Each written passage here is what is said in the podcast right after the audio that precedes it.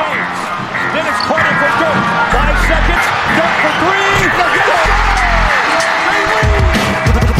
A zaj, nincs egyszer a végén, ha battog a spalding Minden nap élmény, blokkok és zsákok Na gyere megmutatom, ez NBA szerelem Keleten, nyugaton, robban a zaj Nincs egyszer a végén, ha battog a spalding Minden nap élmény, blokkok és zsákok Na gyere megmutatom, ez NBA szerelem Keleten, nyugaton Éjjó! Szép jó napot kívánunk mindenkinek, ez itt a Rep City keleten-nyugaton podcast a mikrofonok mögött, ezúttal Gobodics Tomi és Rédai Gábor. Szia Tomi! Sziasztok, örülök, hogy itt lehetek viszont Zolit nem fogom tudni teljes mértékben pótolni. Megy előre, az is kérdéses, hogy Zolinak mi a helyzet a technikájával, hogy, hogy ezt, ezzel most mit csináljunk, mert kedves hallgatók, nektek mondom háttérinfónak, hogy Zoli nem az, hogy nem ért rá, vagy, vagy valami közbe jött, hanem konkrétan a, a mikrofonját folyamatosan letiltotta a Windows. Úgyhogy jelen pillanatban ezzel küzdünk, hogy egyszer csak egyik pillanatról a másikra teljesen megőrült a gépe. Minden esetre mi azért szeretnénk szeretnénk ezt az adást nektek átadni, meg felvenni, meg, meg én szeretném megvágni, na jó, ez túlzás volt, úgyhogy, úgyhogy úgy voltunk vele, hogy azért, ha már így rákészültünk, megcsináljuk, mert hogy ugye ma túlreagálunk hat csapatot, és Gobodics Tomi a vendég, illetve most társházi gazdá, gazdám is ugye előlépett. Mielőtt magának a hat csapatnak nekiesnénk, szeretném, hogyha egy nagyon picit beszélnénk Jimmy Butlerről és a Miami Heatről, akik most nincsenek benne ebbe a hatosba, de egyrészt Tomi ugye hídrukker vagy, ezt talán elárulhatjuk, ugye? Szabad. Elárultuk már eddig is, úgyhogy ezt Jó, szuper, igen, ez nem gond.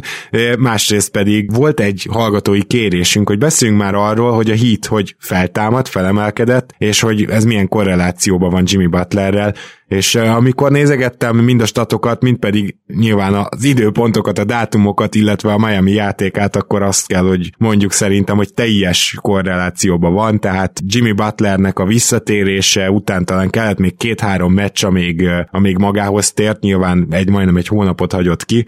Utána azonban ez a Miami Heat teljes mértékben szintet lépett, és jelen pillanatban ez a csapat legalább a negyedik legerősebbnek tűnik keleten, de igazából meg lehetne kockáztatni magasabb számot is. Nyilván, ami történt, az megtörtént a szezon elején, úgyhogy most onnan kell összekaparni magát a, a gárdának. Ez így van, ugye a Heat 6-12-vel állt akkor, amikor Butler visszajött a Covid után, és a defensive rating az a 22. helyre volt elég. Na most azóta sikerült egy 15-6-ot menni, és ebben valóban benne voltak azok az első meccsek, amikor Butler sem volt még az igazi. Ugye ezt lehetett olvasni róla, hogy fogyott is, meg eléggé megviselte azért őt ez a Covid, de azóta ebben a 15-6-ban liga második védekezést csinál a Miami. Így jöttünk fel ugye a kereti negyedik helyre, aminél egyébként szerintem akkor sem lennénk reálisan előrébb, hogyha ha mindenki bevethető végig. Úgyhogy, de már függetlenül, amit, amit lerakott ezeken a meccseken, és hogy nem csak a statisztikák, hanem, hanem az, hogy gyakorlatilag minden negyedik negyedben ő az, aki, aki eldönti a meccseket a, a Miami javára, ugye most 11-ből 10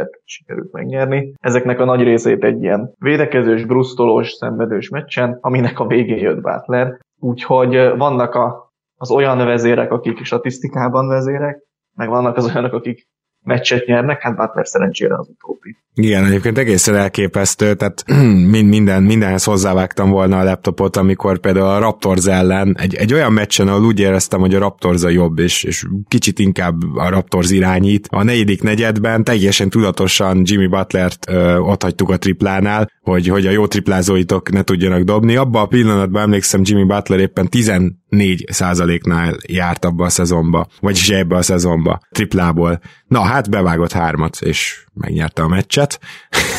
Úgyhogy ezek, ezek olyan dolgok, hogy le, lehet, hogy Jimmy Butlert egy külön másik játékosként kell kezelni a negyedik negyedben, és, és az is egyértelmű, hogy nyilván ő nem csak azért nem lép fel korábban, és nem, nem játszik végig úgymond negyedik negyedeket, mert, mert hogy ennyire jó fej, és szeretné, ha érvényesülnének a csapattársak, hanem azért is, mert ezt ő nem bírná. Tehát azt gondolom, hogy minden meccsen, ő, ő, ő nem tudna MVP lenni, viszont a negyedik negyedekben meg tud MVP lenni még mind a mai napig, és ez egészen elképesztően használja ki. Úgyhogy, úgyhogy én e- ezt mondanám róla, meg azt, hogy Jimmy Butler tulajdonképpen leginkább egy irányító ebbe a Miami Heatbe, és ez az, ami olyan szempontból is nagyon érdekes, hogy a trade deadline-nál majd merre fele megy ez a gárda, mert szerintem ennek a csapatnak nem kell kétségbe esnie, hogyha mondjuk Kendrick Nant elcseréli, mert hogyha ez megtörténik, és mondjuk csak Dragic marad úgymond de facto irányító, akkor egyrészt meg mindig ott lesz híró, másrészt pedig a playoffban ez úgyis Jimmy Butler. Főleg a szorosabb mérkőzéseken biztos, plusz hogy Adebayo is nem irányítót játszik nyilván, de sokszor osztja a labdákat. Én sem esnék kétségbe, hogy ha nem elcserélnénk, más kérdés, hogy kinek kell. Úgyhogy a, még annyira reagálnék, amit mondtál, hogy Butler nem tudna MVP lenni. Ugye ezt sokszor mondta te is Zoli is ebben a podcastben, hogy, hogy ő nem igazi első opció, ezért, mert hogy nem tudna egy teljes szezont, és sokszor ugye teljes meccset sem ilyen szinten végigjátszani, ez valóban így van, de ha azt a plafonját nézzük, amit szoros helyzetben, meg negyedik negyedekben tud, az viszont lehet, hogy ilyen liga szinten is ilyen top 5 környéke. Az a hmm. negyedik negyedes Butler, nem az egész, de ez a plafonja. Uh, hát nyilván egyébként ő se lesz már fiatalabb se, úgyhogy uh, igazából valahogy tök jó is, hogy így osztja be az erőit, szerintem. Tehát biztos vagyok benne, hogy tudatos, és itt azt meg jól tudjuk, hogy a Miami Heatnél olyan, olyan felkészülés van, és tényleg olyan formába hozzák a játékosokat, hogy valahogy nem csodálkoztam rajta, hogy egy Covid által súlyosan befolyásolt játékos ennyire relatíve gyorsan vissza tudott térni, mert most ezt úgy értem, hogy sok játékosnál láttuk, akiket jobban megérintett a Covid, hogy visszatértek, de még legalább egy hónap kellett, mire visszanyerjék a formájukat, nem három meccs. És ez is valahogy nagyon Miami Heat-es számomra. Na de menjünk akkor rá arra a hat gárdára, amiről ma fogunk beszélgetni, és szerintem maradjunk is keleten, az első csapatunk a Toronto Raptors lesz, amelyikről nagyon nehezen tudok beszélni, ugyanis elképesztően, azt képzeljétek el, most a szurkolói szempontból is mondom, elképesztően bizakodóak voltunk, 17-17-tel állt a Raptors, ugye a 2-8-as kezdés után marha jól nézett ki, de amikor a Bucks-t back-to-back megvertük egy ilyen Covid duplán, utána a Philly ellen egy 1-1, szintén egy ilyen Covid duplán, akkor teljesen azt láttuk, hogy na itt egy a keleti csapat, amit megszoktunk. És aztán jött a Covid, és 0 és akkor, és akkor értékelje az ember a helyzetet. Hogyha két héttel ezelőtt van ez az adás, akkor éppen azt ecsetelném, hogy minden esélye megvan a Raptorsnak a negyedik helyre, sőt, a márciusi sorsolásával még akár az élmenők után is eredhet. Most pedig azt kell ecsetelnünk, hogy hogy juthat mégis playoffba ez a csapat. Ez egy ilyen szezon, egyszerűen, egyszerűen ezt a szur- szurkolóként nehéz, de el kell fogadni, hogy néha beüt a ménkű, és három és fél NBA játékossal megpróbálunk meccseket nyerni, és nem megy, és nullat az elmúlt öt meccs. Ugye csak felsorolás szinten Fred VanVleet, OG Anunoby, Pascal Siakam hiányzik, tehát a négy legjobb játékosból három, a négy legjobb védőből három, hát így, így nyilván nem lehet meccset nyerni. Nem lehet meccset nyerni, ettől függetlenül több csapatnak is voltak hasonló problémái idén, és nem is az a baj szerintem, hogy 0-5-ben van most a Raptors, nem mondom, ilyen, ugye beszéltünk a Heatről, ugye nálunk is volt, volt a Washingtonnál, meg lesz, vagy volt olyan csapatnál is, amikről még fogunk esetleg beszélni később ebben az adásban, de az a baj, hogy a Toronto nagyon rosszul kezdett, mélyről kellett volna feljönni, és amikor igazán sikerült, pont, pont rosszkor ütött be ugye ez a dolog, és az a nagyon nagy baj a Torontónál, de ez már eddig is volt szerintem a szezon elején is. Borzasztó rövid a rotáció, tehát borzasztó nincs kispad, és egy fontos játékos kiesése, vagy akár gyenge napja, rossz döntése, nem tudom milyen, is. Megszokta szerintem borítani kicsit a játékot, meg az eredményeket, és az, hogy most három alapember kiesett egyszerre, hát ez, ez, ez a csapat ez nem tudja elbírni. Nyilván a három kezdőjátékos kiesését más csapat se feltétlenül tudná jól kezelni. Mondjuk most ugye a Lakersnél is kiesett két kezdő magas ember, és ugye 30-al vették a Warriors. Vannak azért ilyenre is példák, vagy ugye a Portlandnél a két top háromból a második, harmadik játékosuk kiesett két hónapra és még mindig nyugati hatodikak. Igen, ez szerintem um, kicsit azt is mutatja, hogy James és Lillard micsoda naprendszer, hát ammó vagy üzemanyaggal rendelkezik. Így van, ugye a Torontónál nincs ilyen igen. Stílusú, meg, meg szerintem kaliberű játékos sem, úgyhogy ettől függetlenül nagyon meglepődnék, hogyha Toronto nem lenne ott a playoffban. Amit mondtál, hogy ez a keleti negyedik hely, azt szerintem teljes kerettel játékerőben az nagyjából az lenne a, a realitás. Ugye idén van ez a szabad kártya is a playoff jutással kapcsolatban, hogy lehet azért még javítani akkor is, hogyha nem vagy a nyolcban. Azért Chicago, New York, Charlotte, Indiana, Atlanta, azért nem, a, nem az a sor, amit, amit nem lehetne leküzdeni, főleg ugye mondtad, hogy a márciusi sorsolás az egyébként nem lett volna olyan, olyan nagyon veszélyes. Hát igen, most uh, egyébként amikor a könnyű meccseket, vagy, vagy esetleg nyerhetőnek tűnő meccseket elveszti a csapat, és akkor utána majd, uh, amikor visszatérnek ezek a játékosok, és egyértelműen Covid-ból, szóval a, ugye reménykedtünk benne, hogy csak protokoll, és csak kell hozni a negatív teszteket, aztán visszatérnek, de ha belegondolunk, közben volt egy all szünet, és még most sincsenek, ez azt jelenti, hogy valószínűleg mindhárman covidosok, akkor még fel kell tenned majd a kérdést, hogy kire milyen hatással volt, ki hogy tud visszatérni, és valójában egyébként benne van az is, hogy elmehet a szezon. Csak azért akarok erre kitérni, mert én, én nem mm, esnék össze ettől, így lelkileg. Sőt, ha Laurit esetleg elcseréljük, és kapunk érte fiatalt és pikket, akkor, akkor, akkor az nyilván fájna, meg minden, de ez egy olyan draft osztály szerintem, ahol igaz, hogy azt mondják, hogy 5-6 kiemelkedő játékos van, de szerintem érdemes azért egy top 15, top 20-ba húzni. Ha valamikor rosszak legyünk, akkor most legyünk rosszak. Nem gondolom azt, hogy egyébként a Raptors hosszú távon tudna tankolni. Tehát lehet, hogy ez egy olyan év, hogy jöjjön össze minden rossz ebben az évben, és még Laurit is cseréljük el, és aztán utána lehet építkezni. Tehát csak azt mondom, hogy engem ez a történet úgy nem zavarna nagyon, hogyha, hogyha ez e felé menne. Ez, ez egy kicsit egyébként úgy hangzik, mint amikor én New Orleans Saints Drucker vagyok egyébként az NFL-ben, és ugye most Drew Brees visszavonult, és tavaly is azt mondtam, persze, persze Brees-t engedjük el, vonuljon vissza, és építkezzünk újra, és legyen, legyen majd egy új csapatunk, jön a hét szűk esztendő, stb. stb. De azért nagyon örültem, amikor Brees maradt, és maradt egyben igazából a csapat tavaly. Én most is ez úgy, lesz, mert érted, nem fogják elcserélni szerintem Laurit. Szerintem sem. Bár egyébként, hogyha már itt felvetetted, hogy Nán mehetne akárhova Miami-ból, a gondolod. Aha.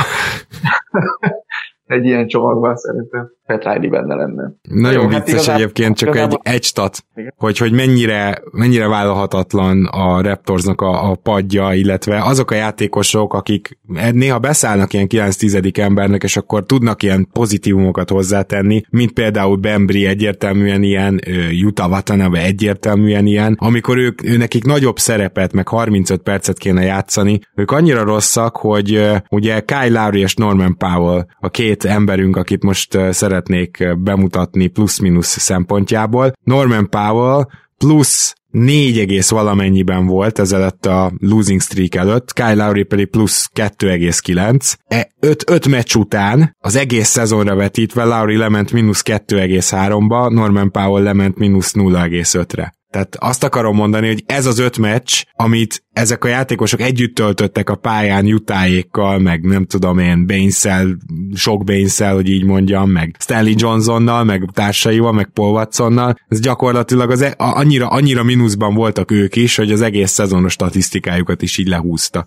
úgyhogy, úgyhogy így, így egyszerűen nagyon nehéz. Hát, hát nem tudom, hogy ez most meddig fog tartani, de ha esetleg kitart március végéig ez a rossz forma, akkor onnan már el lehet indulni egyértelműen egy másik irányba, és kíváncsi is leszek, hogy Masai Ujiri ilyen szempontból akkor mit, mi, mit kezd majd a csapattal. Bármi más esetleg még a raptors kapcsolatban? Kérdésem lenne a raptors kapcsolatban felét, hogy mit gondolsz Busé szezonjára? Ugye a szezon előtt lehetett arról olvasni, meg hallani, hogy ő lesz most az első számú magas ember, és nagyobb szerepet fog kapni. Ez ugye meg is történik, tehát ez így is, így is van. A számai jók, most ebben a losing streakben is azt hiszem az ő számaira nem lehet, nem lehet panasz, de mégis kicsit az az érzésem, hogy ő azért komoly playoff meccsen nem biztos, hogy komoly szerepet tudna kapni, ami azért baj, mert ő a hatodik ember. Igen.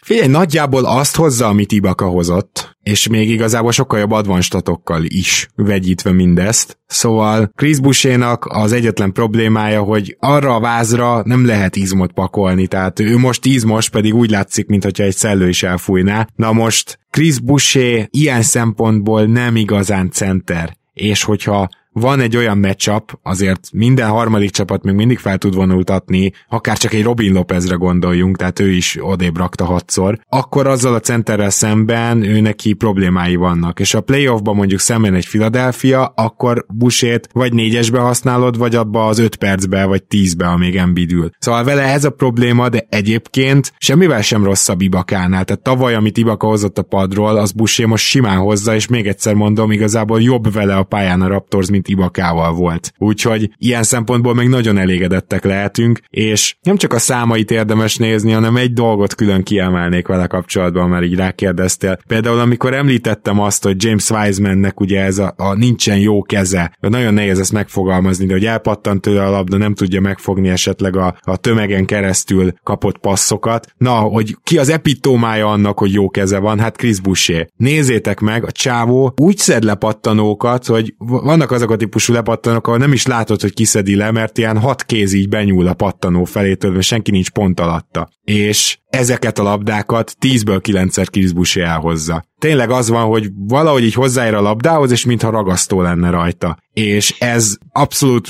támadásban is, véde, védekezésnél is, lepattanózásnál mindenben érvényesül, és na, nagyon kevés olyan játékos tudok mondani, aki, akinek ennyire ragasztós keze van, mint neki. Nyilván ez azért is van, mert egy ilyen aránytalanul hatalmas készfeje van. Mennyire leptelek meg ezzel az információval? Teljesen, teljesen. Nem követem kinek mekkora készfeje van, Oké, okay, rendben.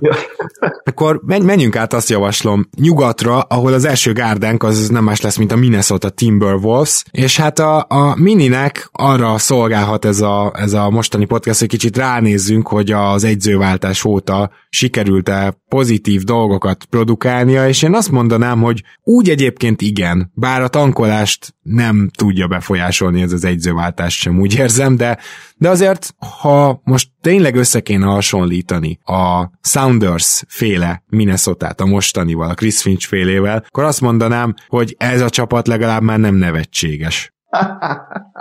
Ezt meg, megszáfolom egy kacajjal, tehát nem tudom, nekem a Minnesota valahogy egy ilyen értékelhetetlen katyvasz évek óta, úgyhogy eh, nem tudom, most utóbbi három meccsük valóban egyébként egy kicsit jobban nézett ki. Itt a szünet után azért eh, valamire talán rátaláltak, de az a baj, hogy annyira méről indultak, egy, szerintem legalábbis így a liga utolsó előtti helyéhez képest is, kis túlzással. Jó, Houston most vegyük ki ebből. De ugye egyébként, és hogy, hogy amit most csinálnak, és ami javulásnak tűnik, ez még mindig nekem kicsit ilyen, nem tudom, a Detroit szintje, vagy a legrosszabb Washington szintje, vagy, vagy tehát, hogy ilyen, ez még mindig nagyon-nagyon a legalja a ligának, úgyhogy, és nem is nagyon látom egyébként, hogy hogyan tudnának ők ezen jelentősen javítani. Persze ott vannak a fiatalok, biztos lehet bennük bízni. Én, én egy kicsit szkeptikus vagyok velük kapcsolatban. Um, csak egy kis dicséret, ha már így Minnesota, és így szeretném Carl Anthony Towns-t dicsérni egy picit, mégpedig azért, mert egyrészt ő azért nem valami fantasztikus formában jött be ebbe a szezonba, aztán sérült is volt,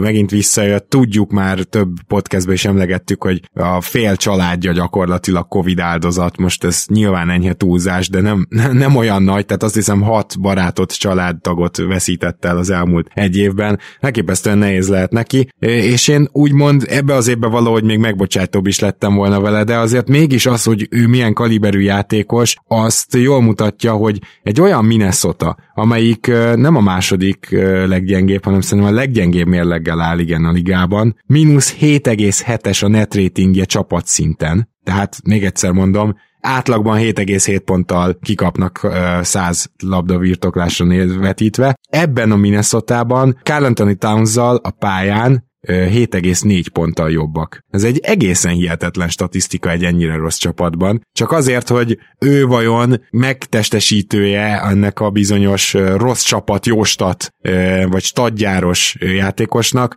Hát én azt mondanám leginkább, hogy, hogy nem, tehát őnek itt tényleg brutális hatása van a pályán még mindig, és éppen ez lesz az, amiért veszélybe van az utolsó helyük, mert szerintem most már a szezonnak az egyetlen célja ez kellene, hogy legyen, hogy valahogy alultankolják a Detroitot. Ezzel egyetértek egyébként ez a Townstat, ezt én is láttam, néztem itt a napokban, és engem is megdöbbentett, vagy engem megdöbbentett, mert én igazából Townsról nagyon rossz véleménnyel vagyok, és nagyon-nagyon, én igenis tadgyáros játékosnak tartom, aki nem nem, nem akar egyáltalán fejlődni, vagy nem akarja elismerni azt, hogy mik a hibái, meg a hiányosságai, és nem hajlandó rajta javítani, hanem olyan dolgokat csinál, hogy oda követeli magának a haverját, aki hasonló kaliberű, csak még rosszabb játékos. És az biztos, hogy Towns eszköztára egyébként az az, ami félelmetes. Tehát amit ő támadásban tud. Nyilván azért is pluszos vele a Minnesota egyébként, mert ha ő nincs fönt, akkor senki nem tud támadni. Persze. Tehát um, itt, itt gyakorlatilag, csak, csak a... Bocsánat, csak hogy konkrét példát mondjak, tehát összességében, hogyha csapatnet ratinget nézünk, akkor vele a pályán egyébként 111,5-ös a támadó rating, és 112,5-ös a védekező rating, bocsánat, 113,6-os, tehát még ez is mínuszos. Tehát a pályán van, van akkor csak két pontos mínuszban vannak, úgymond, de hogy ha ő lejön a pályáról, akkor a 111,5-ös támadó rating a 103-asra esik vissza, ami hát a liga, liga legalja. Messze, messze legalja, igen, tehát ez szörnyű, de ez nem az, hogy szar körülötte a csapat, az nem mentesíti szerintem őt az alól, hogy, hogy, hogy mondjam, tehát hogy amit beszéltünk Butlerrel kapcsolatban, hogy ő egy olyan vezér, aki érdemben jobbá teszi a csapatot, és ez győzelmekben mutatkozik meg, Stansnál abszolút nincs így. Ez igaz, ez kétségtelen. De, de, de ettől függetlenül persze ettől a csapat akkor se lehetne nagy extrákat várni, hogyha LeBron James játszana Stans helyén. Ah, nehéz az őket értékelni. Én, a, én úgy gondolom egyébként, vagy úgy gondolnám, hogy, hogy Towns-szal így ebben a formában, ezzel a, ezzel a hogy mondják mondják ezt magyarul, hogy a winning mentality hiányzik. Mm-hmm. van. A győztes kultúra. Igen, tehát a győztes kultúra hiányával ő nem tudja ezt megoldani, hogy ez a csapat ez, ennek meg legyen a győztes kultúra, egy győztes mentalitása, és vagy tudunk mellé hozni, tudnak mellé hozni olyan edzőt, játékosokat, veteránokat, akik ezt valahogy megértetik vele is egyébként. Nyilván nem csak ő hibás, hanem vannak azért körülötte mások is. Hát meg azért szerintem D'Angelo Russell az egy sokkal rosszabb játékos Carl Anthony Townsnál még ebben a tekintetben is. Biztos, igen, igen, igen, meg benne nincs is benne az, hogy hogyha ő ezt egyszer megérti, akkor ő, igen. ő egy igazi, igazi vezér legyen. Míg Townsban ez benne van, az azért nyilván én nagyon ellenzem az ő túlfizetését, mert én gondolom, hogy egy ilyen játékosnak nem szabadna ilyen pénzeket kikövetelni, meg eltenni, akkor se, hogyha az NBA így működik. De, de tehát, hogy, hogy mellé nagyon kéne olyan veterán, mint Igudalá, vagy nem tudom, hasonló kaliberű játékosok, akik kicsit megértetnék vele, hogy ez, ez hogyan működik. Na most ebben szerintem mondjuk Russell nem segít neki, hogy ezek, ezekben a dolgokban. Hát alapból ez a haveromat oda, oda viszem történet, tehát hogy ugye Jannisról is kiderült, hogy gyakorlatilag a teljes haveri körét oda akarta vinni a nyáron, és nyilván a, a, a játékosok élnek ezzel általában, amikor megvan a hatalmuk. De ez nem mindig jó dolog, mert hogyha viszont te, ez a sztárjátékos a nem profi mentalitású, és a idióta haverja jön, aki, aki meg kb. Izé elvicceli az egész meccset, most csak hogy közel hozzam a hallgatókhoz is, akik nyilván kosárpályán már tapasztalhattak esetleg ilyet még egy streetball alkalmával is, szóval, hogy az még sose vezetett jóra, és most nagyban is egy kicsit ez van, mert hogy D'Angelo russell úgy hozták oda, hogy oké, okay, azt mondtuk, hogy Wiggins meg a szerződése menjen, rendben van, de még ugye ide, idei pikjüket csak top 3 védettséggel odaadták a Warriorsnak, hát az most mennyire jól jönne, hogyha még az is, hogyha csak top 10 védettség lenne rajta. Tehát ebbe gondoljunk bele, hogy mennyire túlértékelték ők D'Angelo Russell-t. Vagy azt értékelték túl, hogy ő milyen hatással lesz mondjuk esetleg Townsra. Aha. És lehet, hogy ők, lehet, hogy ők azért vitték oda, hogy na majd Towns-ettől kezd el megkomolyodni. Nem tudom, igazából én Townsra abszolút nem építenék, amíg ő ilyen, nem tudom, hogy hány évet adnak neki ebben a formában. Bennem már megfogalmazódott egy ilyen, hogy hiszen az is benne van, azért lássuk be, hogy Towns cserét kér előbb-utóbb, mm. mikor éppen megképi egy darázs, és azt gondolja, hogy neki ettől jobb, jobb csapatra van szüksége, és nem akarja azt felépíteni. Szóval, hogy még mielőtt ez megtörténik, lehet, hogy el kéne őt boltolni, mert most még azért szerintem viszonylag magasan van az értéke azért egy ilyen magas embernek. Uh-huh.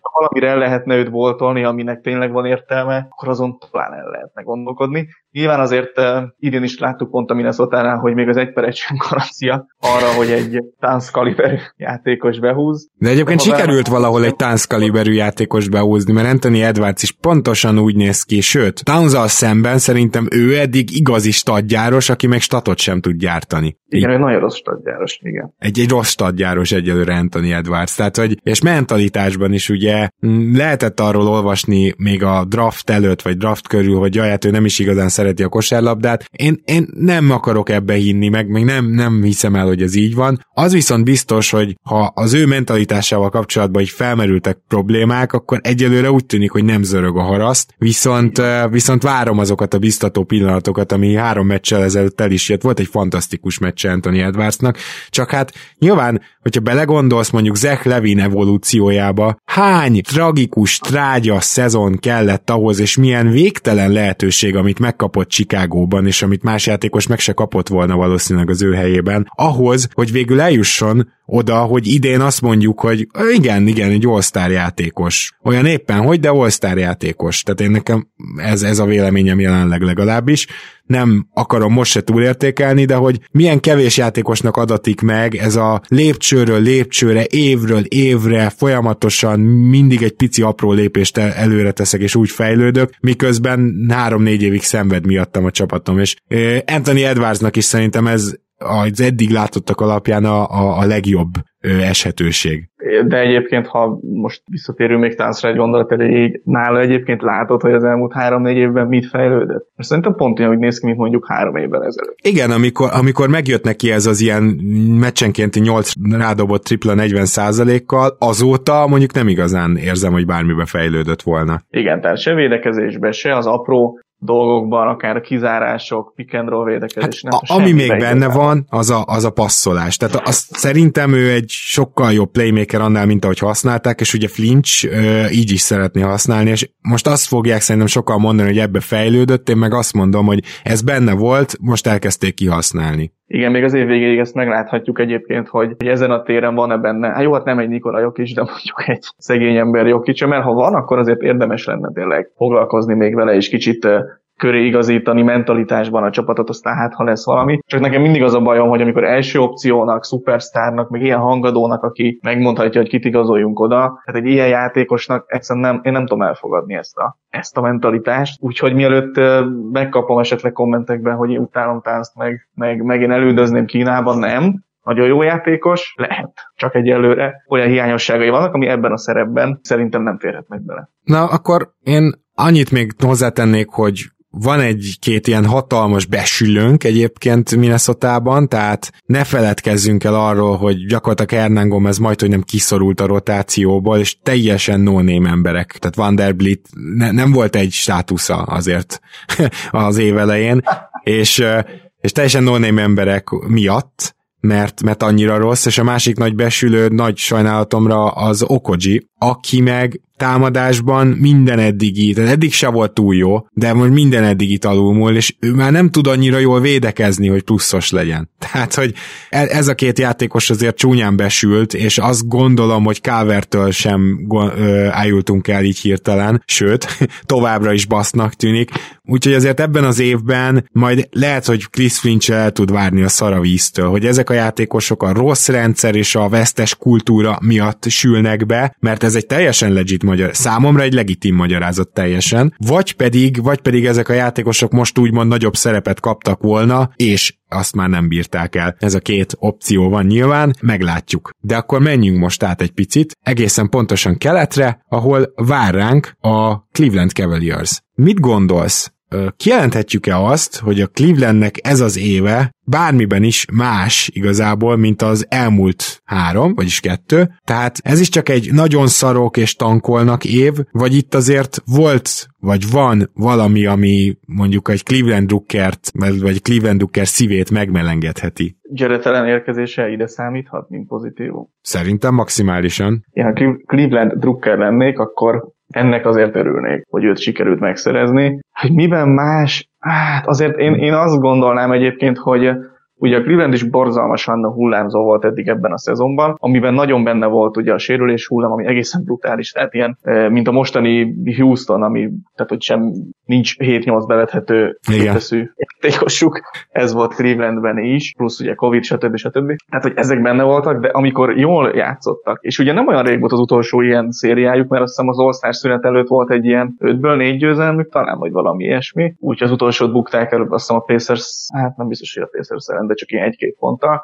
ott meg annyira jól tudtak kinézni, amikor ment nekik a játék, és annyira, hogy mondjam, szervezetnek, meg folyékonynak tűnt a támadó játékuk azzal, hogy a Sexton Garland páros akkor épp egy napot fogott ki, és szépen mozgatta ezt a csapatot, hogy én azt szeretném látni tőlük így az alapszakaszból hátra levő időszakban, hogy ezt mennyire tudják állandósítani, és ha ez több tud lenni egy ilyen 3-4 meccses flúknál, akkor, akkor azért szerintem lehet, lehet kicsit, kicsit bizakodóbb egy Cleveland Drucker. Uh-huh. Hát mondjuk nem olyan könnyű ez a bizakodás, mert azért akárhogy nézzük, Sexton most jelen pillanatban egy elég jó és hatékony scorernek tűnik, aki azért nyilván egy pár asszisztot is kioszt. Egy ilyen usage százalék mellett ez azt hiszem, hogy el is várható egy és kettes poszton játszó játékostól, de például Garland, aki ugye marha jól kezdte az évet, azért most már egyáltalán nem néz ki ilyen jól, ez szerintem nem, nem nagy dolog kijelenteni. Konkrétan Darius Garlanddal, úgyhogy ő azért 30 percezik, rosszabb a pályán a, ez a csapat, és azért ez más, mint mondjuk azt mondanám, hogy Isaac Okoróval, vagy, vagy nem tudom, tehát Garland már nem, nem, nem újonc. Vagy más, mint ha azt mondanám, hogy oké, okay, Damien Dodsonnal is rosszabb a pályán a csapat.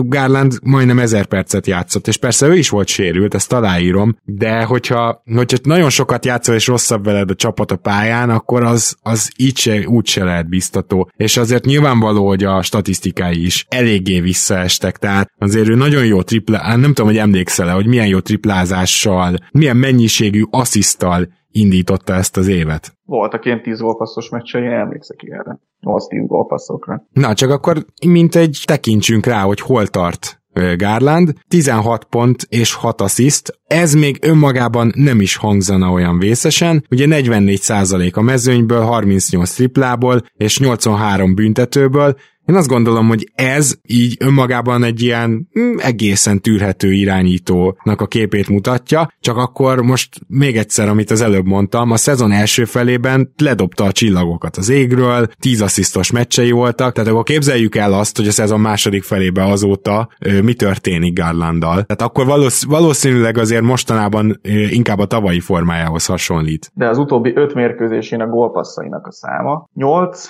10, 9, 7, 5, 7. Ezek voltak a gólpasszai. Mindegyik ugye 10 pont fölött egyszer dobott 25-öt. Jó, hát eladott labdája is volt olyan 8-at elszort a 10 gólpasszos meccsén, úgyhogy igen, most utóbbi, tehát a márciusra vetítve 6,3 gólpassza van. Hát ez mindenképpen biztató egyrészt, másrészt pedig ebből az öt meccsből egyet láttam, és az pont egy, hogy úgy mondjam, rossz meccset fogtam ki, mert azon a meccsen a Clevelandnek összesen volt talán 20 asszisztja csapatszinten, és lehet, hogy abból abból hatot ő adott, de olyan van man csinált ő is, meg Sexton is, hogy rossz volt nézni. Miközben pont beszéltük, hogy adás előtt is, láttunk már olyan meccseket tőlük, amikor tényleg jól elosztják a labdát, és akkor meg van egy flója ennek a Clevelandnek. Hát nyilván most támadásban azért nagy csodákat ne várjunk ettől a csapattól. Amikor, amikor ez a gárda jó volt a szezon első felében, akkor is a védekezésével hasított. Ez így van. Egyébként támadásban jelenleg konkrétan liga utolsók a támadás hatékonyságot tekintve. Ez azért sokat elárul róluk. De mégis azt mondom, hogy náluk, mivel nincsenek igazából szupersztárjaik, ugye beszéltünk itt a minnesota náluk nincsen aktív egy per egyes, meg nincsen, nincsen Towns, meg nincs, nincs ilyen kaliberű játékosuk. Nekik nagyon-nagyon a rendszertől, meg a, meg a csapatmunkától függ szerintem, hogy aznap éppen hogyan működik ez az egész. És most nyilván lehet mondani, hogy Sexton milyen, meg Garland milyen, igazad van, egyetértek, de őket még mindig azt mondom, hogy inkább érdemes hosszabb távon csapatként nézni, hogy hova tudnak fejlődni, mert egyenileg szerintem Gárlántól sem lehet azt elvárni, hogy ő egy ilyen, nem tudom, 20 pont 8 gólpasszos, vagy 25 pont 8 gólpasszos persze, játékos legyen. Persze, ez úgyhogy, úgyhogy nyilván neki is fejlődni kell, mindenkinek fejlődni kell, de, de én, én minimális bizakodásra azért látnék okot annak kapcsán, hogy azért amikor ment nekik a játék, és mindenki egészséges volt, akkor, akkor azért tudtak szép dolgokat csinálni, és nyerni is. Viszont azt, azt azért még mondjuk el, hogy nem tudom, hogy Kevin Lábot el szerették volna cserélni, vagy nem, de hogy szerencsétlen ember 12 perc után újra megsérült és újra kidőlt, mert hogy nem érezte jól magát, nem tudom, hogy lehet, hogy csak egy meccsre. Hát ez, ez, ez valami iszonyat. Fú, az nagyon rosszul néz ki az a lap szituáció. Bocsánat, még egy nagyon röviden hagy reagáljak itt Garlandra meg Sextonra, tehát hogy egyáltalán nem lehúzni szerettem volna őket, mindösszesen azt akartam mondani, hogy Sexton szerintem sokkal inkább NBA játékosnak néz ki hosszú távon, mint Garland, mert, mert Garlandnál hozzá kell tenni, hogy továbbra is a liga hát legrosszabb tíz védőjátékosa között van. Sexton ebben is tudott egy kicsit fejlődni, de persze legyünk türelmesek Garlanddal is, mint ahogy természetesen legyünk türelmesek Okoróval, akinek a védekezését egyébként élmény nézni szerintem, tehát hogyha néztek Cleveland meccset, akkor az külön javaslom, hogy őt nézzétek, és ugye egy újoncról beszélünk, nyilván még nem a besegítő védekezés a legnagyobb erőssége, viszont egy-egyben egészen fantasztikus, és akkor nyilván a negyedik tagja ennek a, a, ennek a magnak, akkor úgymond Jared Ellen, és kérdezném, hogy bárki más van-e, akit semmi esetre sem cserélnél el ebből a csapatból? Nyilván Kevin Love tök jó lenne, csak nem lehet. Igen, szegény, szegény Lava ez a... Hát, nem, nem, egyébként ellen lehetne az a játékos, aki életkorban, tudásban, esetleg upside-ban még nem tudom, tehát ő, ő az, akire érdemes építeni, hogyha valaki beajánl egy nagyon komoly csomagot a Sexton Garland duóért, akkor, akkor azzal érdemes tárgyalni. Ja, Ellen tehát te még őket is értem. Hm? Jó, jó, de most például Chedi Osmanről ugye voltak pletykák, Larry Nance Jr. a félligának kell, Drummondot valószínűleg kivásárolják, tehát őket mind-mind-mind értékre váltanád jelen pillanatban? A függ, mit adnak értik mm. egyébként. Mm. Tehát, hogy csak úgy, csak úgy odaadni, mert hogy nekem nem kell, azt nem, nem feltétlenül. Tehát akkor nem mennél át ilyen teljes tankba minden áron, de hogyha jó érték jön, akkor, akkor persze igen. Nem mennék át teljes tankba, mert ahogy mondtam, igazából nekem még lenne türelmem a jelenlegi húzónak kikiáltott emberekkel. Aztán megnézném, hogy amikor ők esetleg kicsit fejlődtek, összeértek valami, hogy köréjük ki kell, meg hogyan kell és lehet, hogy mondjuk Chedi Osman nagyon fontos játékos tudna lenni egy jól működő Clevelandben, jelenleg talán kevésbé az. Teljesen egyetértek egyébként azzal, amit mondtál, tehát itt gyakorlatilag én Larry Nance-t is elcserélném a helyükben, hiszen most nagyon jó értéket lehet érte kapni, és ne felejtjük el, hogy azért ő sérülékeny, szóval egyáltalán nincs garantálva, hogy mondjuk jövőre vagy most nyáron is ilyen jó értéket kapsz érte. Chedi Osment is simán elcserélném, mi, mindenkit, aki nem tagja ennek a négyesnek, simán elcserélnék a helyükben, hogyha jön megfelelő ajánlat, mert igazából ez a szezon már, már mindegy. Innen már nem érdemes megpróbálni visszakapaszkodni a playoffba,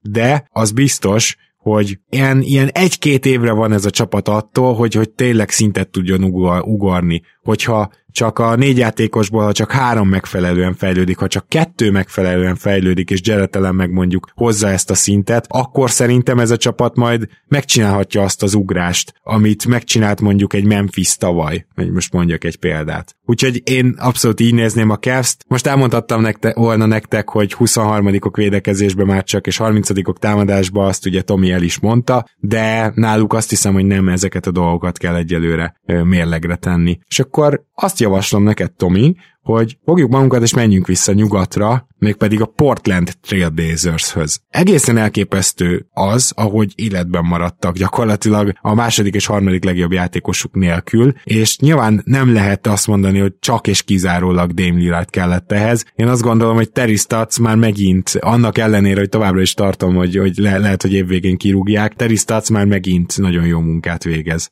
Azt ebben a podcastban hangzott el, talán Zoli mondta, hogy McCallum és Nurkic nélkül is ott kell maradniuk a playoff handban, de inkább az első nyolcban, mert szerintem ez a csapat van elég jó ahhoz, hogy ezt megcsinálja, még ezzel a két, vagy a két játékos nélkül is. Akkor ezt kicsit kétkedve fogadtam, de hát úgy néz ki, hogy, hogy ez így történt, és tényleg elég jó ez a csapat úgy is, hogy hogy ez a két nagyon meghatározó játékosuk nincsen, akik azért is fontosak, mert hogy McCallum igazából jobban kezdte a szezont, mint Vilár, és Nurkic pedig egy olyan játékos, akit nem tudnak igazából pótolni, szerkezetben sem, meg sehogy sem. Úgyhogy nekem nagyon nagy meglepetés, hogy ők ott maradtak, és nem is igazán értem, hogy hogyan. Nyilván Lilárd is egy olyan vezér, aki, akinek a tudása, meg a statisztikái azok konkrét győzelmekben tudnak megmutatkozni a negyedik negyedekben, meg a fontos végjátékokban, de nekem nagyon pozitív csalódás az, hogy, hogy Carmelo Anthony ilyen jól tud játszani. És jól tudom, persze védekezés, ez az, igen, értem, tudom, de például a playmaking hát szerintem annó New Yorkban ölni tudtak volna egy ilyen 5-6 gólpasszos Carmelo Anthony meccsért, meg egy ilyen meccsnyerő gólpasszért, amit Putka Minnesota-ban kiosztott, tehát hogy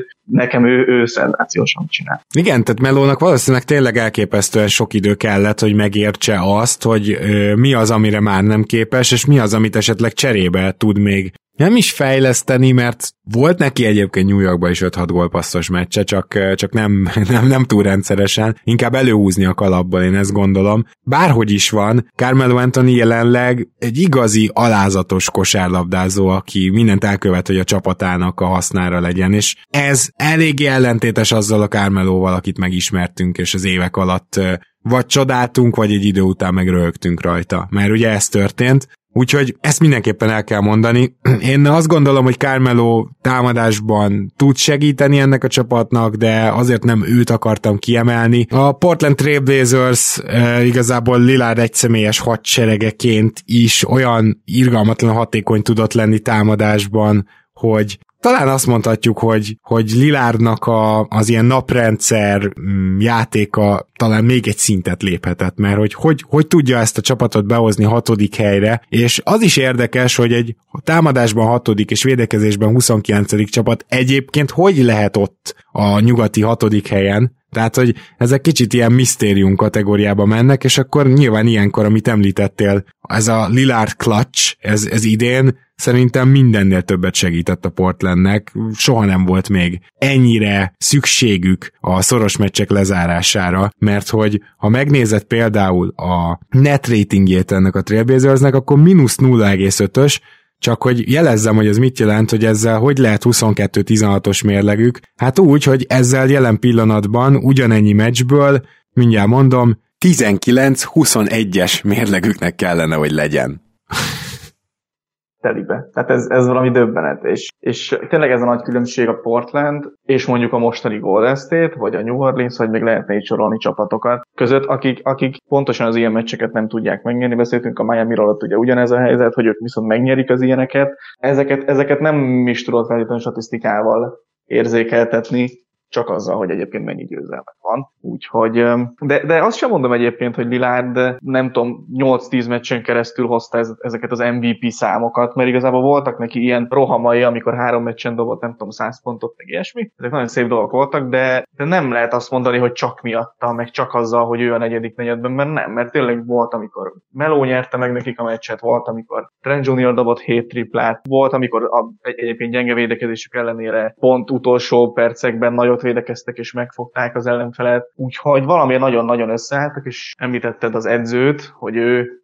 lehet, hogy utolsó szezonja Portlandben, de mégis jó munkát végez. Ezt én is így gondolom egyébként, hogy nem tudom, hogy mit tudott kitalálni, mert én nem látom ebben a Portlandben azt, hogy ők mitől hatodikak, de, de egyszerűen valahogy működik. Működik a történet, és ugye az nagyon fontos még egyébként ezekben a klács teljesítményekben, hogy, hogy ezek miatt nem esnek össze úgy fejben. Tehát az simán benne lehetett volna szerintem ebben a Portlandben, hogy kiesik a két játékosuk, a két, két nagyon meghatározó játékosuk, és nem tudom, belenéznek két-három vereségbe egymás után, vagy akár több vereségbe. Aha, és, és összeomlik a csapat, és, igen. igen. És onnan, és onnan egyszerűen nincs, nincs tartásuk, nincs önbizalmuk, és vége a szezonnak. De ezt nyilván Lilárd miatt sem tették meg, tehát hogy ő azért ott, ott fejben is kicsit összerendezte őket, meg amikor azt látod, hogy az ember amúgy 10 méterről bedobja egymás után kétszer, háromszor, akkor azért, és úgy vele, hogy jó, akkor nagyon neki kapjunk. Aha.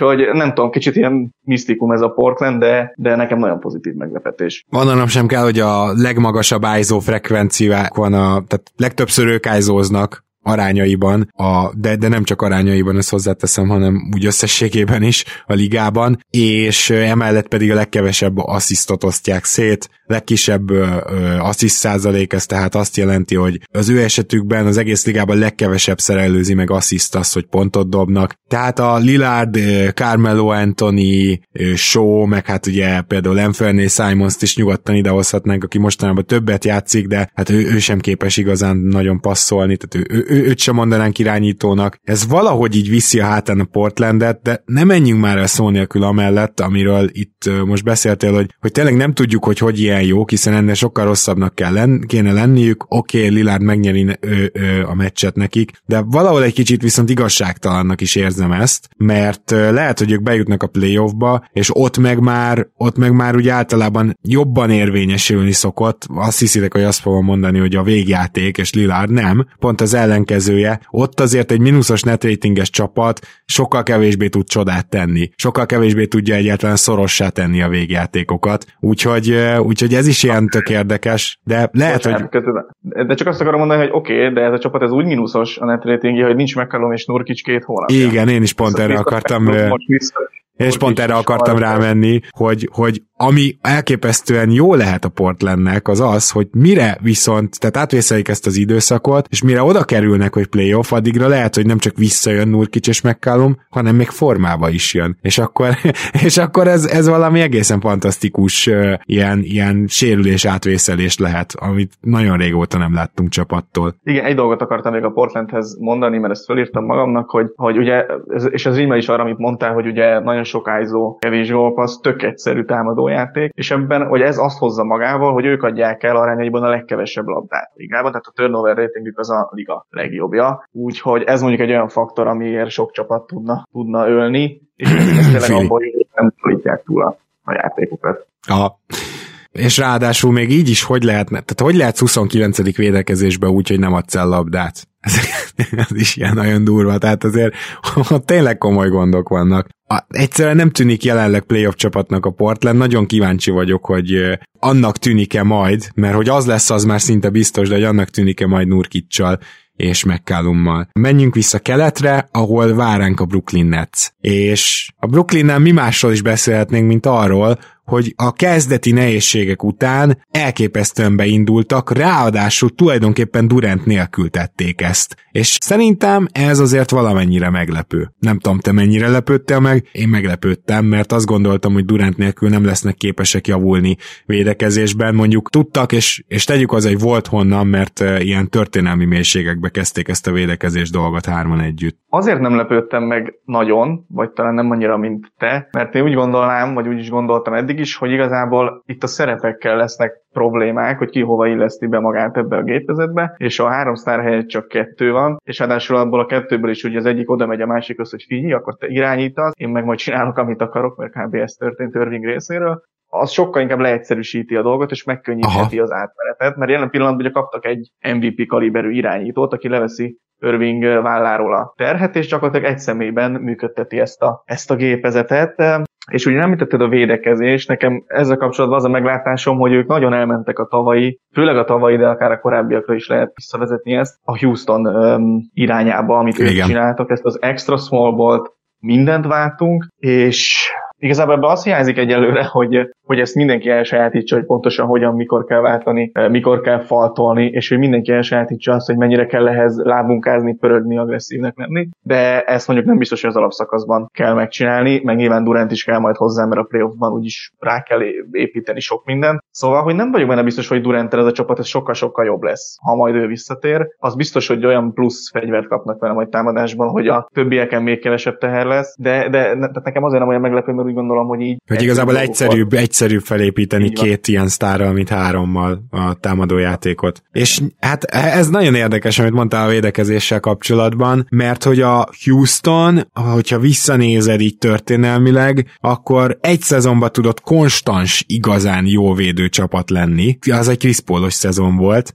Akkor is már folyamatosan majdnem mindent elváltottak, de azért most nincs Chris Paul a csapatban. Tehát nincs egy olyan intelligens védekezést irányító valaki, ki, és igazából PJ Tucker sincs a csapatban, meg Clint Capella sincs a csapatban, tehát hogy, hogy azt a magasságot, amit a Houston elért ezzel a, ezzel a defense amikor, amikor tényleg a csúcson voltak, és voltak ilyen top 5-ös védekezés is, na azt a magasságot lehetetlen, hogy kitűzze magának a Nets, ezt érezzük.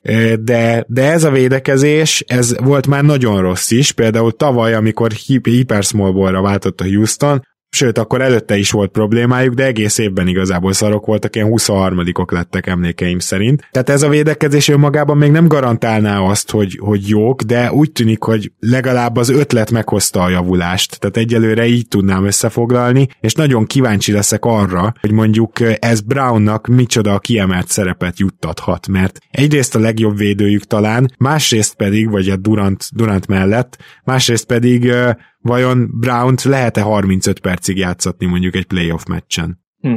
több, több minden is fel, felvetődött most itt bennem ezzel kapcsolatban, hogy hát lehet-e 35 percet játszatni, ez lehet, hogy azért inkább meccsáp függő szerintem, uh-huh. de, de, de én azt gondolnám egyébként, hogy ennek a Brooklynnak nem kell úgy védekezni, mint a Peak Houstonnak kellett, mert támadásban sokkal-sokkal jobbak. Tehát ez sokkal? A, ez a... Mert az a Houston azért az egy ilyen 114-es offenzív ratinget hozott úgy, hogy akkor nyilván az volt a liga legjobbja. Oké, okay, az alapszakasz. Mondjuk én mindig a playoffra vetítem ezt előre, főleg, hogy Brownnak is ugye ott nézzük a perceit, hogy lehet-e ott, mm-hmm. lehet-e ott belőle jó. Houston azért alapvetően egy nagyon egyszerű játékot játszott akkor ezzel a két hátvéddel. Nyilván az egy, az egy történelmileg is jó szezonjuk volt. De szerintem Durant olyan faktor tud ehhez hozzáadni, ami akkor nem volt, és szerintem az ő tudása, amit a warriors is hozzátett annó, tehát így nem lehet őket levédeni. És én azt gondolnám, hogy ez a csapat így nem kell, hogy, hogy mindig 100 pont alatt tartson mondjuk. Hát az biztos, persze. Tehát nem is, nem is hát, én se élek ezzel a, a felvetéssel, hogy ez kéne. Nem, szerintem nem tőlük egy,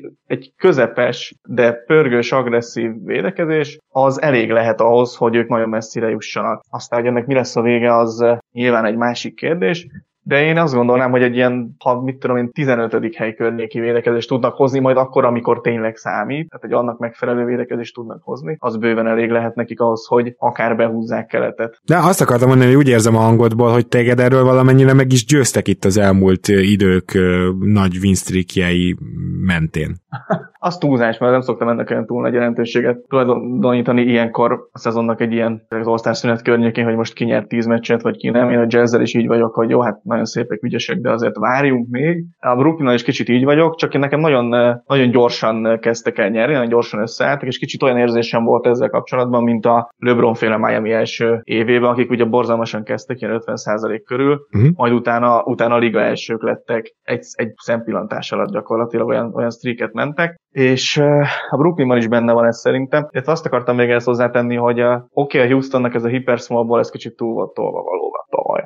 Mm. De, de, de, de, de a playoffban a Lakers ellen szerintem ők nem azzal kaptak ki, hogy nem tudták megfogni a borzalmas meccsátnak számító Davis, inkább azzal, hogy nem tudtak pontot szerezni a túloldalon Hardenre számítva. Tehát ott azt hiszem a Lakersnek az offenzív ratingje az egész playoff során a Houston ellen volt a legrosszabb. És um, kicsit olyan érzésem van ezzel kapcsolatban, hogy itt a, az eddigi Houston D'Antonival meg Hardennel kicsit újra tervezte ezt a projektet, Aha. és átköltözött, átköltözött Brooklynba, hogy ott beiktattak egy közdarabot Nash révén, és akkor itt, itt most megkaptuk a sztárokat, akikkel ezt lehet igazán jól csinálni. Úgyhogy nagyon kíváncsi vagyok rá, hogy ők hova fognak, hova fognak eljutni. Mondjuk azért, hogy Embiid ellen lehetnek, lehetnek problémák ezzel. Az.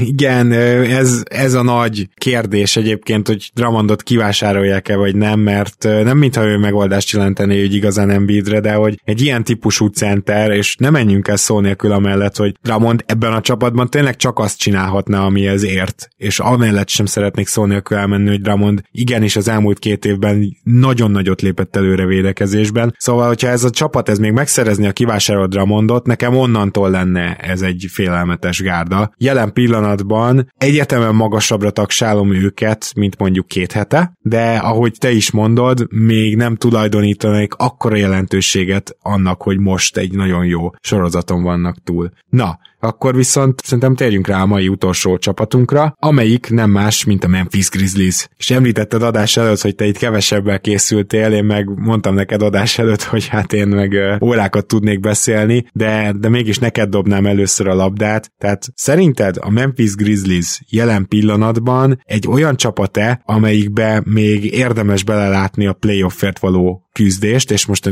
top 8 nyugaton, erre gondolok, tehát egyértelműen 50% fölé kéne menniük, sőt nem is kevéssel, vagy egy olyan csapat, amelyiket inkább kezdi elkapni ez a szezon, és lehet, hogy majd a New Orleans szintjére fognak visszasüllyedni, vagy jó helyen vannak.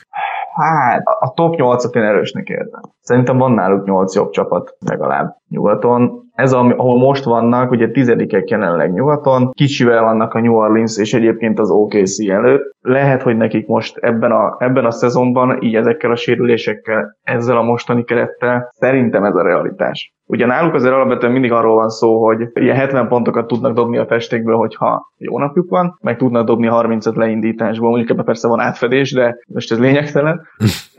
Viszont, hogyha ha, ha ezek nem működnek, és mondjuk az ellenfélnél van egy olyan védő, aki kicsit is kibillenti, lelassítja, rossz felé tereli Jamorantet, akkor, akkor nekik támadásban igazából nincs, nincs túl nagy keresni valójuk, és a védekezésük sem olyan, hogy azzal, azzal ezt ellensúlyozni tudnák. Néha Szerintem igen. Nálunk... Azért, azért velük előfordul, hogy védekezéssel meccset nyernek. Így van, néha előfordul. Hmm csak szerintem az kevés a nyugati nyolchoz. Igen. Úgyhogy én meglepődnék, hogyha így önerőből nyolcba jutnának egyébként, aztán ki tudja még persze, hogy találnak-e valamit, de ugye amíg nincs Jaren Jackson Jr., meg, meg Winslow sincs egyelőre, meg senki, addig azért, addig azért eléggé félkarúnak tűnik nekem ez a csapat.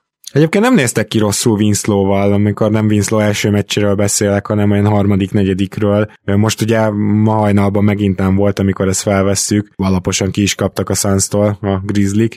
Amit szeretnék mindenképpen elmondani velük kapcsolatban, az az, hogy szerintem három oka van jelen pillanatban annak, hogy ez a csapat ugyan egy lépést már tett, ahogy ezt említettem már ebben a podcastben tavaly, és de a playoff környékére fel tudott jönni, de amíg ezt a következő lépést nem tudja megtenni, hogy, hogy ezek mik. És a Jamoranttal kell kezdenem. Az első az az, hogy az ellenfelek jó része már az összes lélegzetvételet is kielemezte. Tehát Jamorant jelen pillanatban azzal küzd, hogy teljesen kiismerték, és valamit újítania kellene. Néha így is hoz 30 per 10-es meccset, tehát félretés ne essék. Ő neki van annyi tehetsége, hogy a, azzal, amit tud, és amit teljesen ismernek vele kapcsolatban, még azzal is elképesztő statokat le tud hozni, és győzelmeket is. De Jamorantot, hogyha tényleg meg tudják állítani a betöréseit szinte, egyébként kicsit ilyen Antetokumpo elleni védekezése, tehát néha úgy sorfalat állnak előtte. Hogyha ezt meg, meg tudják állítani,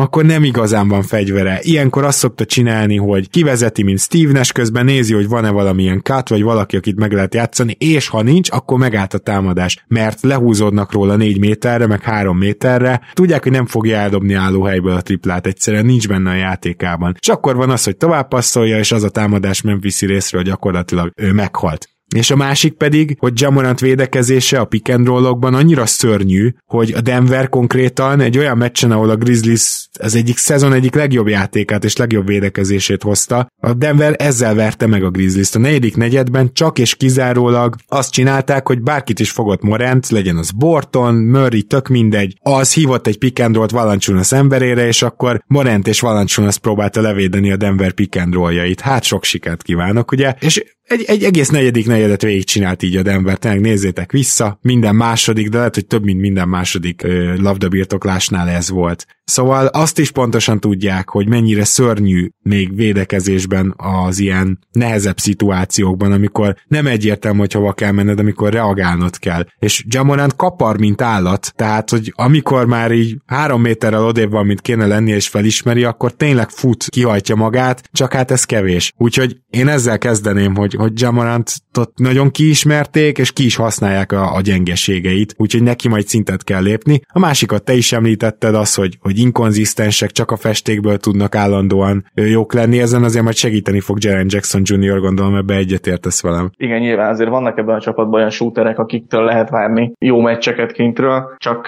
tényleg amíg nincs ott mindenki, vagy nem bevethető mindenki, és ugye Jaren Jackson Jr. lenne ennek a fő mestere ebben a csapatban, szóval addig, addig abszolút nincs meg a kinti támogatás. Aztán most ma hajnalban 5 darab triplát tudtak bedobni csapatszinten, azzal viszonylag nehéz komoly meccset nyerni, főleg Phoenixben. Igen, és ráadásul ugye Desmond Bain a másik, aki be is került emiatt a kezdőbe, ma ő is katasztrófa, nem is tudom, hogy mi volt ma vele, mert le is kapta hamar az egyző Jenkins. Szóval igazából majd, hogyha Bain és JJ, ö, bocsánat, de nem véletlenül mondtam így, Jaren Jackson Jr. rendelkezésre áll, és ez a két ember ott lesz a kezdőben, az kicsit olyan, mint a két JJ Rediked lenne, de ne, nem túl messze ettől, mert Bain is elképesztő. Tehát, hogy ilyen 5-6 kísérletből dob, azt hiszem, de meg is nézem mindjárt, 43 kal Ha emellé még beraksz egy 8 kísérletből 40 kal dolgozó Jaren Jackson Jr.-t, akkor szerintem ott meg, meg, meg, megteremtődik a spacing, hogy úgy mondjam. Igen, és Desmond Bain-nek az a nagy, nagy erénye még, hogy az ő nevét sokakkal ellentétben Shaquille O'Neal is megjegyezte. Nem tudom, láttad-e, vagy láttátok-e azt a videót, amikor mutatják neki az embereket, hogy vajon mi lehet a keresztneve, NBA játékosokat és Bainnél azért magasabban jegyzetteket, és mint tudom, hatból egyet talált el, aki Desmond Bain volt volt. Na csak. Az kemény, egyébként megnéztem, tehát kicsit túloztam, mert 3,9 és 4 kísérletből hozza ezt a 44% ot Bain, úgyhogy azért még ne redikezzük le, de, de én szerintem egyértelműen ilyen jellegű tehetsége van az embernek, úgyhogy annak ellenére, hogy ezt megtettem, és leredikeztem, nem, nem sajnálom, mert szerintem benne tényleg van így komoly potenciál egy, egy ilyen ö, elképesztő spacinget nyújtó dobóként. Na de, mondtam, hogy három ok van, a harmadik az, hogy annyira fiatal ez a csapat, hogy nem tud nyerni. Tehát azt teljesen tisztán látom a Memphisnél, amikor úgy igazán lerohanják őket mondjuk a harmadik negyedben, akkor nem tudnak visszajönni nem tudnak ilyen nagy fordításokat csinálni. Amikor me- tényleg nagyon jól megy nekik, és vezetnek 15 a harmadik negyedbe, képesek tőle megijedni, képesek így, ú, ú, ú, ez nagyon megy, oké, okay, akkor most már lemenedzseljük a meccset, aztán visszajön az ellenfél. Tehát, hogy még, még ezek a gyerekbetegségek, amikor meg kell tanulnod tényleg nyerni, és megnyerni az adott meccseket, a szor- szoros meccseken sem ők az esélyesek általában. Főleg, ha az ellenfélnél van valaki, vagy valakik, akik ebben jók. És uh, csodálkoztam is volna, a Denver ellen megérdemelték volna a győzelmet, de csodálkoztam csodálkoztam volna, ha megnyerik. Szóval ez a harmadik, hogy egyszerűen meg kell tanulni nyerni ennek a csapatnak, úgy érzem. Igen, mondjuk ehhez azért hozzátartoznak az említett, vagy az előbb említett gyengeségek is, hogy nyilván e, komoly shooting nélkül nagyon nehéz visszakapaszkodni komolyabb hátrányból, meg hogyha az egyetlen támadó fegyvered jelenleg az, hogy, hogy Morent betör, akkor ezt egy szoros végjátékban azért lehet semlegesíteni. Szóval ez egy kicsit azért lehet, hogy egymást is generálják, de egyébként szimpatikus csapat nekem a Memphis, úgyhogy hát ők lehetnek a következők, akik odaérnek majd a playoff csapatok közé, csak szerintem nem idén fog ez meg megtörténni. Arról mindenképpen szeretnék két szót még váltani, hogy Jonas Valanciunasnak valószínűleg ez élete szezonja. Hát számokban mindenképpen, mert hogy 16,2 pont, ez nála a karrierje legjobbja. Ugye volt egy fél szezon Memphisban, amikor 20 pontot átlagolt, de, de az, kevesebb, mint fél szezon volt, ott az összességében ott is csak 15,6. Legtöbb pontot átlagolja, a legtöbb lepattanót átlagolja karrierje során, 12-t, amivel egyébként azt hiszem, hogy negyedik az egész ligában és akkor emellé még tegyük hozzá azt, hogy még magához képest nem is dobja annyira jól a büntetőt, de hát ugyanúgy a palánk alatt baromi jó. Hogyha valami Jonas Valanciunaszt nézed játszani, akkor nem fog feltűnni az, hogy egyébként védekezésben kívásokkal küzdik, és ezt valamennyire az advanstatok is megerősítik. Tehát azért ő így karrierje második felére a nagyon rossz meccsapokat kivéve egész tűrhető védővé vált. Erre akartam kihozni. Ez most egy olyan szezon valancsunasztól, hogy még csak 28 éves, elképzelhető az is, hogy most elgondolkoznék a Memphis helyében, hogy, hogy elcserélem. És csak azért mondom ezt, mert arról viszont nem vagyok meggyőződve, hogy ő lesz majd a centere annak a csapatnak, aki esetleg majd a bajnoki címért vagy hazai pályáért küzd. Hát igen, egyébként valószínűleg nem, már csak azért sem, amerre megy a liga, nem biztos, hogy ő lesz az, az ember egy két-három év múlva, aki majd ezt meg tudja oldani, de, de azt én, hogy most nagyon sok csapatnak tudna nagyon sokat segíteni a jelenlegi Valanciunas. Ugye lepattanó ratingben jelenleg Rudy Goberrel van egálban. Ez, ez azért mutatja, hogy mit csinál, úgyhogy szerintem, és igen, amúgy, ahogy mondod is védekezésben nem feltűnő, hogy, hogy milyen, úgyhogy én láték benne fantáziás sok csapat helyében. Hát most csak, hogy egyet mondjak a Boston, azt nem szeretném így hídrukkerként, úgyhogy ezt ugorjuk. Jól van, rendben van. Na, végig is értünk egyébként itt a hat csapaton. Van-e még bármi esetleg memphis kapcsolatban nálad? Nekem nincs különösebben, úgyhogy... Jó, akkor én még nagyon gyorsan megvédeném egy kicsit a Zoli és általam is sokat szidott Dylan Brooks. Az elmúlt tíz meccsen az NBA egyik legjobb védőjének tűnt. Egészen elképesztő, hogy kiket és hogyan fogott meg. Fantasztikus munkát végez az ellenfél legjobbjain, és ez egy olyan dimenzió, amivel úgy annyira nem számoltunk nála, pedig nagy ritkán én azért mondogattam, hogy egy, egy jó agresszív védő, de de most kifejezetten azt játsza a Memphis, hogy az ellenfél legjobbjára megpróbálja rárakni, és akkor, és akkor am, amit lehet, azt megtesz. És lehet, hogy támadásban emellett hátráltatja a csapatát, de így, mondjuk ilyen módon, hogy az ellenfél legjobbját viszont esetleg le tudja lassítani, ilyen módon azért kihozza ezt a dolgot egára, úgyhogy most Dylan Brooksnál egy kicsit felvillant a fény az alagút végén, azt gondolom, egy ilyen egészen különleges szerepben. És egészen különleges szerepben volt ma Gobodis Tomi is, aki Zoli helyett helyett is ö, helytált, úgyhogy nagyon szépen köszönöm, hogy elfogadtad a meghívást. Én köszönöm, hogy itt lehettem, de ha legközelebb hívtak, akkor szeretnék megint harmadik ember lenni a rotációban. Jó, rendben van. Reméljük, hogy Zoli minél hamarabb megoldja ezt a problémát, és kedves hallgatók, természetesen nagyon szépen köszönjük, hogy ezúttal is velünk tartottatok. Ami azt illeti, nem vagyok benne teljesen biztos, hogy most pénteken vagy szombaton jelentkezünk, mert most már elkezdjük felvenni azt a már emlegetett nagyobb podcastet, és ebben a nagyobb podcastben pedig lehet, hogy akár 6 óra plusz munka is van, úgyhogy ha esetleg nem jelentkezünk hétvégén, az azért lesz, mert hogy a jövő héten valamikor próbálunk ezzel a dologgal robbantani, és remélem, hogy nagyot fog szólni. Úgyhogy valamikor találkozunk, addig is legyetek jók, sziasztok!